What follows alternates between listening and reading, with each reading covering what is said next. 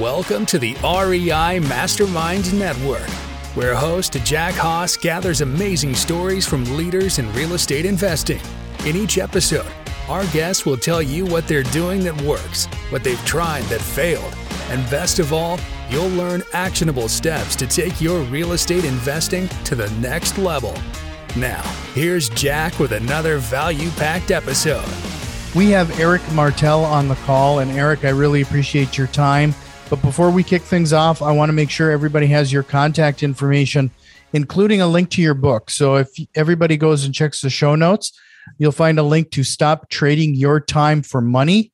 And that, that title says a lot. So I'm looking forward to this conversation. But uh, also, marteleric.com, uh, where you'll have a great consolidated uh, place for all of uh, Eric's list uh, links to his social media, his podcasts, and and a few other things. His YouTube channel. There's a lot of great content there as well. So really appreciate your time here, Eric. Well, thank you for having me, Jack. Pleasure to be here. So I we're not we don't have a ton of time here today. Uh, you know, we try to keep things in a reasonable amount of time, and there's a lot to cover here. But before I do, you know, before we get deep into the weeds, you know, what caused you to decide to write this book? Well, I think we're heading towards a major uh, financial crisis again. It's a retirement crisis this time. Uh, I mean, we are looking at the uh, people that are the Gen Xers, the generation that is about to that are about to go and retire in the next 5, 10, 15 years. They have saved $135,000. That's the median retirement savings for these groups and they're going to retire in 10 years. Um, so if you look at that and you look at the um, you know what uh, the, the, the, wall street is telling these people how much they need in order to retire uh, uh, to retire um, securely they need between 1 and 1.5 million sometimes 2 million dollars in savings in order to retire. So there's a big gap there between 135 thousand dollars and 1.5 million dollars in retirement saving. And um, so this is uh, one of the big reason why I, I wrote this book is that there is an the 401k is is one good tools to you know to save some money but there is a better way to save for retirement and prepare for retirement is to basically uh, is rental properties. That's that's the best way to invest uh, and then make sure that you achieve financial freedom and are able to retire securely and leave a legacy for your children. And my book is really about that. It's a how to guide for achieving financial freedom and leaving a legacy for your children. Yeah, and you you got started in this pretty early on. I know you bought your first multifamily at the age of 18, right? That's right. So yeah, eight unit apartment building but when I bought it, I mean, I was 18 years old, so I was not thinking, oh, financial freedom, or you know, I want to be, I, I want to quit the job I never had. Uh, so, um, so that's that was the plan at that point. Is that I had met this uh, this uh, mentor, as this real estate investor, and he was just a regular uh, community college teacher uh, nothing special, no special abilities. He was not smarter than anybody else. I hope he's not listening because he might be insulted. But um, he was just an average guy making average, very average salary. And then he managed to build a 36 unit apartment building. He was building a shopping center. He invested also in nursing homes and he was financially free and he was able to he was he still taught at the community college uh, but he didn't have to. And uh, so when i met him i said you need to, you need to teach me how to how to do this. And uh, this apartment building it took about almost a year to get that from from point zero to having this apartment building and finding it and negotiating the financing and all that. But it proved to myself that it was possible for me to, uh, as an 18 years old or as a normal individual with no money, I was able to buy something that was had a positive cash flow. Right. So that was, and that really affected my perspective on and my relationship, I would say, with uh, how how to earn earn money. Yeah, you, you know, when you think about it, you you kind of you were lucky in that situation, learning that lesson so early on in life.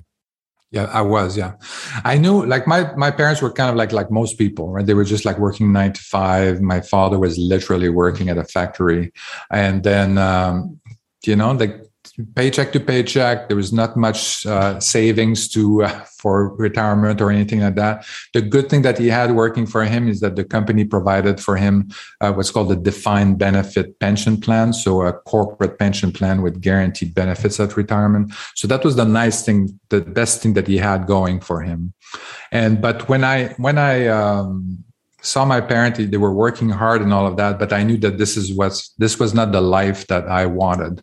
I wanted more uh, and i wanted to have more freedom. I, I didn't want to be like super rich or anything like that. I just wanted to have my time and i wanted to be able to enjoy life and then if i wanted to buy something that i needed i didn't have to save for six months in order to get it so I wanted to have that that level of freedom, and that's what I'm hoping that I can help people with with my book. Sure. So you know, you probably came with a, a, a bit later on in life too, with a different perspective, because I understand you were an actuary at one yep. point as well. So talk about how that has framed things and and how it maybe influenced your book. Yeah, I mean this uh, this really when I started working as an actuary. So an actuary, for people who don't know, is the, is the mathematics of financial risk. And I worked for a consulting company, and we were working with employers uh, with their pension plan. So you had to kind of calculate their pension plan and then make sure there was enough money in there for uh, their employees to retire, you know, 20 years, 30 years down the road. So that's what I was doing. And then there was a shift at one point where the employers decided that, uh, you know what, this is like uh, every once in a while they had to write a check for like, you know, millions of dollars because their reserve was in deficit. So they had to say, okay, well, we need to put like now all of a sudden I have to put $2 million or $10 million into that retirement plan. And what happened is that employers decided that they didn't want to do that and they said, well, instead of doing this, we're just going to close down the pension plan. We're going to convert that into basically a 401k, a simple retirement savings plan. And that really shifts the burden of retirement from the employer to the employee. So now the employees are re- become 100% responsible for saving, 100% responsible for investing that money so that they um, you know they have enough at retirement. And 100% responsible for converting these savings at retirement into a stream of income. And uh, i don't know that many people who know that uh, who know how to do that right? I, I know that my father wouldn't have been able to do that. And i know there's tons of other fathers out there and mothers out there that are working that they wouldn't know how to invest in the stock market to make sure they have enough money at retirement and that they, they would know how to convert that savings into a stream of income. Mm-hmm. So that was uh, that was the big challenge, and I and I knew that this uh, it was not a positive environment to work in when every day I would just kind of like wind down and close down these, these pension plans, and then I knew that I was shifting the risk to employees that you know they didn't know how to plan for retirement and be ready for retirement. Right. No, I mean, what a unique perspective. I mean, you actually saw that's probably when you mentioned, you know, a lot of people are going to have to save upwards of $2 million or more if you're a Gen Xer uh, to retire. Uh, yeah. That, that was probably that big first insight that that a lot of people aren't hitting that mark. Mm-hmm. And so, and the, the 1.5 to 2 million dollars is actually coming from Wall Street. They want you to save money. Uh, the more money you save, the more commission they make, the more, uh, you know, so the more fees they make and all of that. So that's good for them. If you invest in rental properties though, and if you invest early, you don't need that much, you don't need that much money. You need a lot less than that. And um, so you, but you need to change your goal uh, Wall Street wants you to have this accumulation kind of like mindset where, oh, save, save, save. You want to have more savings. You want to have more, a bigger stock portfolio. And what I'm, I'm uh, suggesting is that people focus into a more cash flow kind of mindset where you focus on passive income. And what that looks like is that instead of me saying I want to have a 1.5 million dollars in saving, I'm saying I need seven thousand or ten thousand dollars a month in passive income. Mm-hmm. And I can start working on that today. I can buy a rental property today, put twenty, thirty thousand dollars down, and I'm gonna make two hundred and fifty dollars a month or three hundred dollars a month in passive income. So already I can kind of like I can see the progress and it's a completely different mindset where you really focus on that passive income and you just keep adding layers and then uh, until you reach your goal. Sure. So you know um, another thing since you started to invest so early on, you probably rode the wave too regarding the the dot com bust as well as the real estate downturn yeah. Like, how do you, I think, you know, let's, let's be frank here. I don't know about you, but when it comes, we've, we've heard that we're going to see another real estate downturn turn. I mean, it's just a recurring thing year after year. We keep hearing people saying that this is going to happen again in some, in some fashion. But, um, uh, things are seem to be a little questionable right now regarding a few things. Mm-hmm. What what yeah. do you, based on your experience, what do you what do you what are your thoughts and how should people prepare?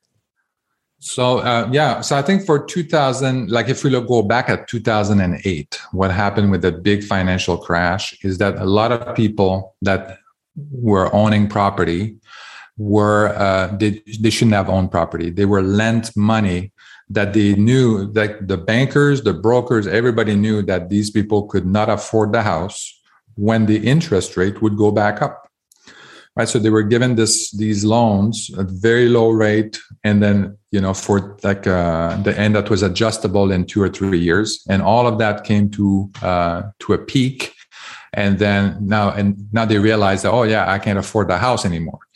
You know, so we're not in this situation right now. I think we have the people that own the house, they have the loans. Uh, they are they um, you know they are people that can afford a home. Uh, they may have some uh, stressful or distress in terms of you know they lost their job or something like that, and then all of a sudden they can't afford the job but there's also like forbearance so the banks are and the banks and the governments are helping to make sure that these people have a, a way of um, you know either continue to pay for their uh, delay the payment of their mortgage and then or renegotiate their mortgage or do something like that or have assistance from the government or have a way uh, you know some people would also have to have a way out of that real estate. Uh, but I don't expect any kind of like big adjustment like what we've seen in um, in 2008, uh, like the massive foreclosures or anything like that. I think there will be some that will decide to, uh, you know, that they, they can't afford the house and they have to move out. Um, but I don't think it's going to be a big uh, it's going to be a big thing. What we're seeing right now is a big increase in uh, in value of the properties and um, and I think that's what's going to happen is that this may go down. So we may end up having some people that are going to be underwater. Uh, so basically, their uh, their mortgage is going to be higher than the value of uh, of their house. But you know, if you continue to pay your mortgage, you can also renegotiate with the bank. It's not as big as um, bad a situation as it was in 2008. I don't think. Sure. So again, just to remind everybody, marteleric.com. Um, and I'll make sure to have that link in the show notes. But also check out uh, Eric's a YouTube channel as there's a lot of content there as well. So let's let's get kick let's get uh, people kickstarted here. Where should they start, in your opinion, in real estate investing? Yeah. Uh, so for me, like, I want to go back also to 2001, the dot com crash before we before we get sure. there, because that was really when it um, you know, it's really, I really decided at that point, like I lost like a lot of money. I lost a fortune in that dot com crash. I had stock options in companies, and I was trying to uh, to invest in real estate at that point. But and I was in San Francisco, and there's really nothing that made sense that was cash flowing with good returns. So I stayed in.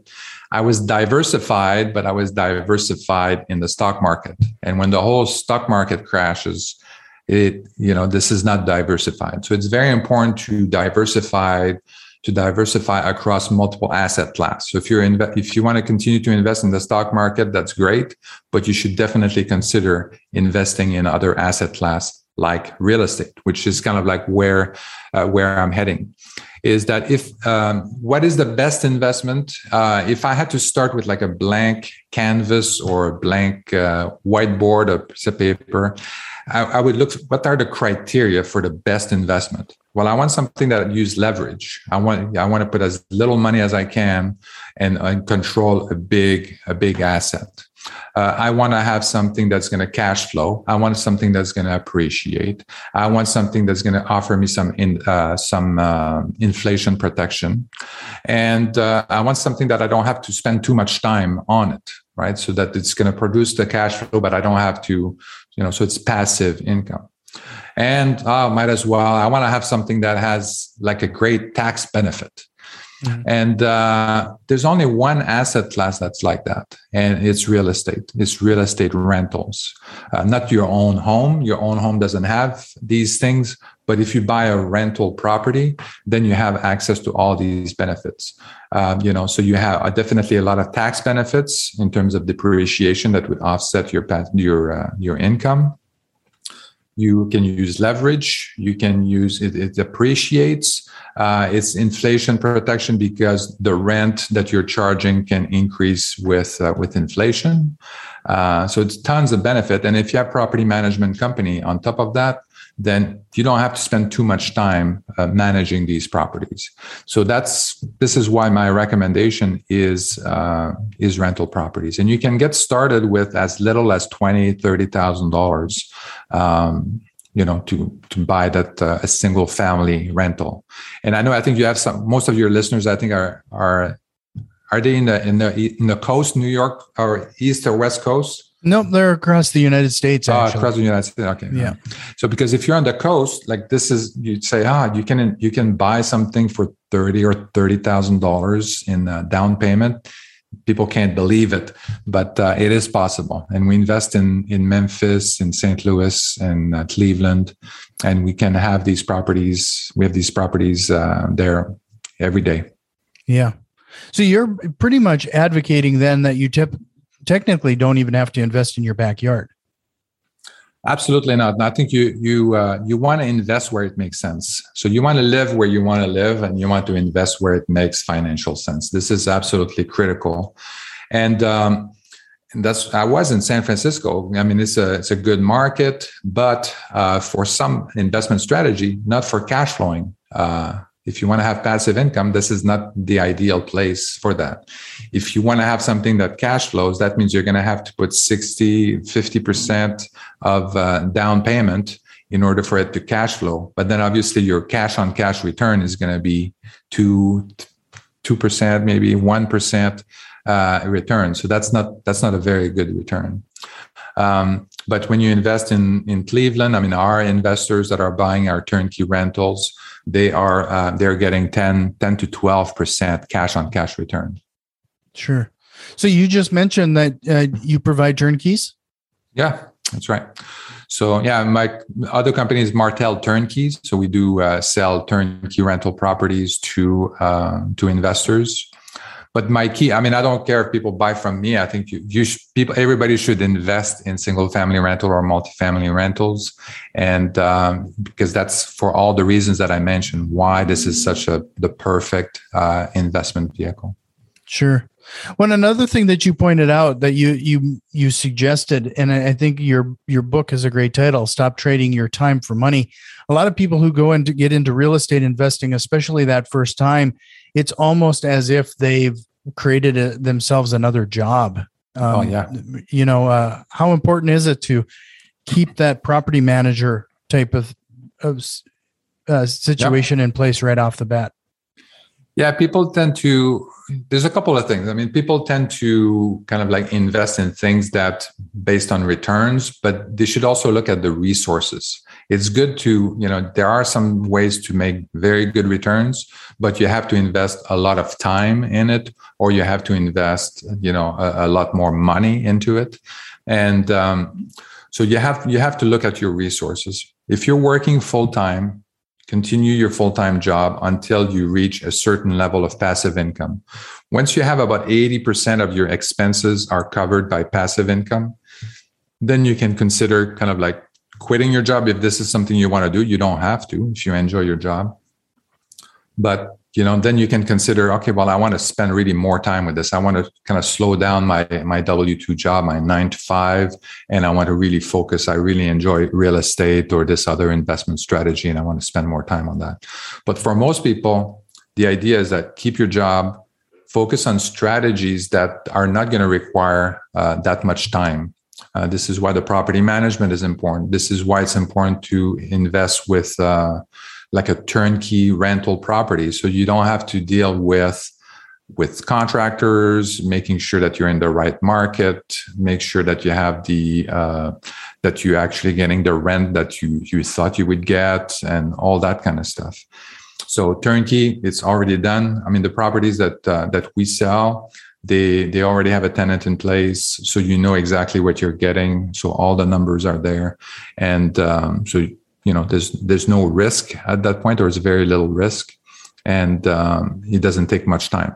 We introduce you to the lender the insurance company property management company and it's literally turnkey and you're cash flowing from day one yeah it's kind of interesting you say that you even have a tenant in place because i've i've found that turnkey uh, property places uh, they they're all over the place including you know i've seen some that will source the property and then you have to pay for the rehab and and get it all going and and then they finally get the renter in. But you're you've kind of taken care of the heavy lifting for a lot of people well exactly because i think we're catering to the people that have a full-time job they don't they don't want to deal with the the uh, the construction and the contractor and all of that they don't want to have to find another an, an tenant um, so we want to make sure we're the expert in the market, right? So we should we should know that it's gonna it's gonna rent. We should know what the rent is, uh, and then because the the tenant is in place when we close on the property, then we kind of like you know we've closed the gap. This is like truly turnkey, and there's no uh, there's no unknown, there's no surprises in terms of the uh, for for the buyer for the investor because I know, so, yeah, I, we had similar uh, stories. We heard similar stories from other investors when they come to us. They say, "Oh, you know, I was with this other company, and it took me like three months to uh, to rent the place." You know, so it's like so that means that you calculated your return based on on uh, you know having twelve months of rent this year, but now you have only nine months of rent, and you have to pay these fees. So yeah, right. You know, uh, so uh, how do you source these properties? And and that's probably going to be a great example of if somebody wanted to attempt that, this themselves in their backyard. Uh, what are some of the better approaches to yeah. to locate some of these properties? So, I mean, we the best approach is to use all approaches to use them all so uh, mls we still find lots of properties on mls so we have like save searches on MLS that's kind of like list, um, sending us some listings. Uh, we also use wholesalers. So we have a bunch of wholesalers that are sending us deal. Uh, I also have my own like wholesaling company called Rocket Offr, O-F-F-R. Uh, com. So they're also sending us deals. So they have like a search engine and AI engine that uh, helps us source deals for us. And then have a good relationship with uh, some realtors on in your market um, and um, you know just very good relationship that they send you uh, pocket deals things that are completely off market that nobody knows about and uh, if you're easy to work with i mean we have these realtors just calling us imagine you're a realtor you get a call from somebody that hey i want to sell my rental property and say okay the, what do i want to do do i want to call eric and say hey i have a house for you okay you're going to buy it okay or do i want to uh, start typing it on MLS and then answering phone calls from random people. Yeah, obviously the option. option one is the best. They're just going to call their preferred uh, investors and say, "Hey, I have this house for sale." They don't want, they don't have to do any of the hard work, and the house is sold. They make their commission and all of that. So that's uh, developing a good relationship with the the realtor is uh, is very important. Sure. So with your turnkey properties, what have you found are are some of those things that uh, you that would typically be uh, problem areas that you t- you take care of right away to make sure it's a good long term rental? Uh, so the, we take uh, all the big all the big ticket items. So anything that's mechanical, so the HVAC, the heating uh, and air conditioning, hot water tank, uh, any kind of uh, major problem on the electrical electrical panel, roofs. Um, so so we take care of those. So we don't necessarily re, re, replace them with new items sometime if there's a it's fairly new and there's like still an ex, uh, like at least 10 years uh, then we're going to keep keep the unit in place. But uh, yeah that's basically it. So we want to make sure that all these things are going to be taken care of. And then after that it's just a question of cleaning up uh, and uh, painting and flooring and all of that so that the unit looks nice and clean for the new tenant. So, you know, I want to back up on one thing because uh, you know, I I really like the, the title of your book, but you mentioned, you know, saving two million dollars versus uh, figuring out that you what you might want seven thousand to ten thousand dollars a month in passive income, and uh, that is a mind mindset goal change that really seems to impact a lot of people. If you can shift your mind from sa- trying to save that amount of money to uh, what you need on a monthly basis, it, it makes something that sounds insurmountable more relatable. Absolutely. 100%. And this is exactly, you're looking at these goals and then, you know, look at my example of uh, the person that's like 50 to 55 and is about to retire and he has $135,000 in saving. And now he's talking to his financial advisor, who is a salesperson uh, is going to say, "Oh, yeah, you need to have uh, 1.5 million dollars in uh, in savings to retire." So what does he do? Like, is he going to try to save 1.5 million dollars? No, he's just going to give up and uh, and say, "Oh, I'm just going to work till I die," kind of thing. So, uh, which is kind of uh, you know, yeah, which is kind of like the default plan, I think, for a lot of people, and even the millennials. They're thinking they they know they're going to have to work longer they they're planning to retire later. Um, so you know, and, I, and there's another there's another option out there, and that passive income goal, yeah, you're right. I mean, it it makes it so much more tangible. I know that my and it's connected with my expenses. I know that I spend like five thousand uh, dollars a month. Let's say uh, these are my expenses with my rent, blah blah blah. Then I start building layer after layer. You know, 250 500 1000 dollars a month you know after four houses i'm already covered 20% of my expenses. You know i just need you know a few more houses and then all my expenses are covered. Mm-hmm. so this is so much more seems so much more achievable and you can feel the progress. As you're progressing you know you can feel the change. You can see that you and you're going to get also more um, uh, more out of it as well. So you're going to feel a sense of accomplishment as well, something that you don't get when you're 1.5 million dollars away from uh, from retirement.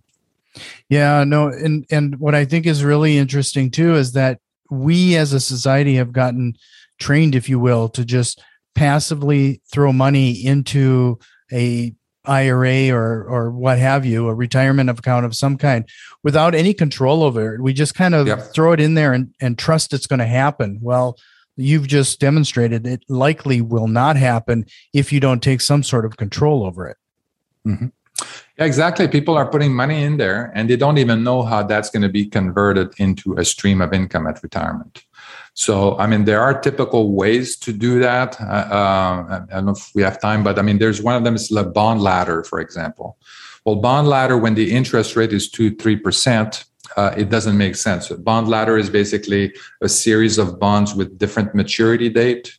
Uh, that used to be very popular uh, when the interest rate was normal. Now, with a low interest rate like this, it doesn't make any sense to do that. Uh, the other one that's talked about quite often is the 4% uh, rule, the 4% asset withdrawal uh, method. But that assumes that you are investing in the stock market actively or semi-actively and that the stock market is going to continue to grow at you know more than 4% per year there's going to be some years where it's going to go down. And um, so you know in those days you're going to have to eat up some of your capital. So it's not going to be that good. And um, so and then we left with uh, annuities which is probably the worst thing that you can pick. Uh, they have massive fees. They have like layers after layers of fees.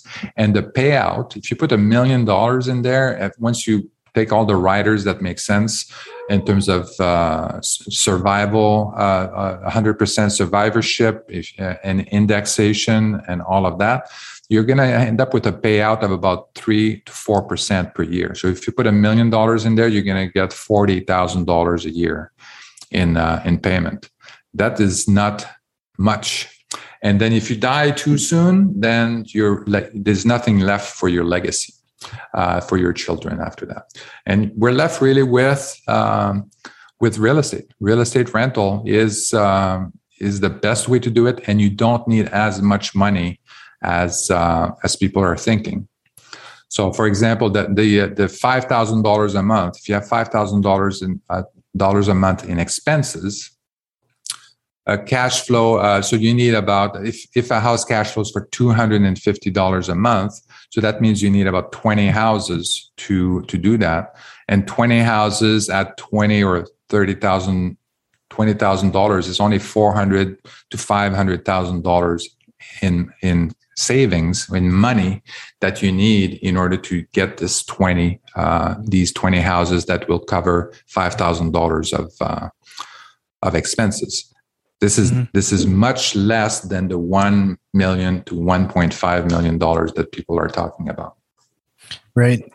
So I know you know, there's a lot of numbers. Sorry about that. no, no. I think it's an exercise a lot of people have to go to through, including yeah. taking a moment and and writing down exactly what your expenses are, so you have a clear idea as to what you need to cover. I I, mm-hmm. I frankly don't think a lot of people do that, That's and um, you know, I, I think my listeners are tired of hearing me saying it. And until it's written down, until you go through those type of exercises, that's that's when a dream becomes a target. You need you need to define that target. Yeah, exactly. And you need to figure out if you if you're big on 401k and you think this is the way to go, figure out early how this is going to be converted into a stream of income. And the earlier you figure that out, the better you're going to sleep at night and the better I will feel personally. Mm-hmm. But you know that this is the thing that you have to figure out because otherwise it's not uh, if you want to go with the 401k if you want to go with uh, same thing with rental properties or any other investment figure out how this is going to help you achieve financial freedom well eric i wanted to remind everybody one more time it's marteleric.com uh, definitely check out the YouTube channel. And I know you're on Facebook and Instagram and, and a few mm-hmm. other places. So if somebody has a preferred network. Um, but before I let you go, is there a question you wished I would have asked you here today? No, I think uh, I think you've asked all these questions, but I think what's important is th- this: at focus on achieving uh, financial freedom. That should be everybody's number one goal uh, especially as we're going into this uh, gig economy and these challenging times. Uh, I think this is, a, you know, and the best case scenario is that you're going to retire securely. And there's an even better scenario is that you might be able to retire earlier than your, uh, your what you expected to retire. Well, I really appreciate your time. This was this was a great conversation. I hope you'll consider coming back sometime. Absolutely. Have you learned at least one actionable step to incorporate into your real estate investing? If so, please consider returning some of that value by leaving a positive review, subscribing to our YouTube channel, or joining our growing network on Facebook and Twitter. You can find links to all of our social media accounts in the show notes. See you next time.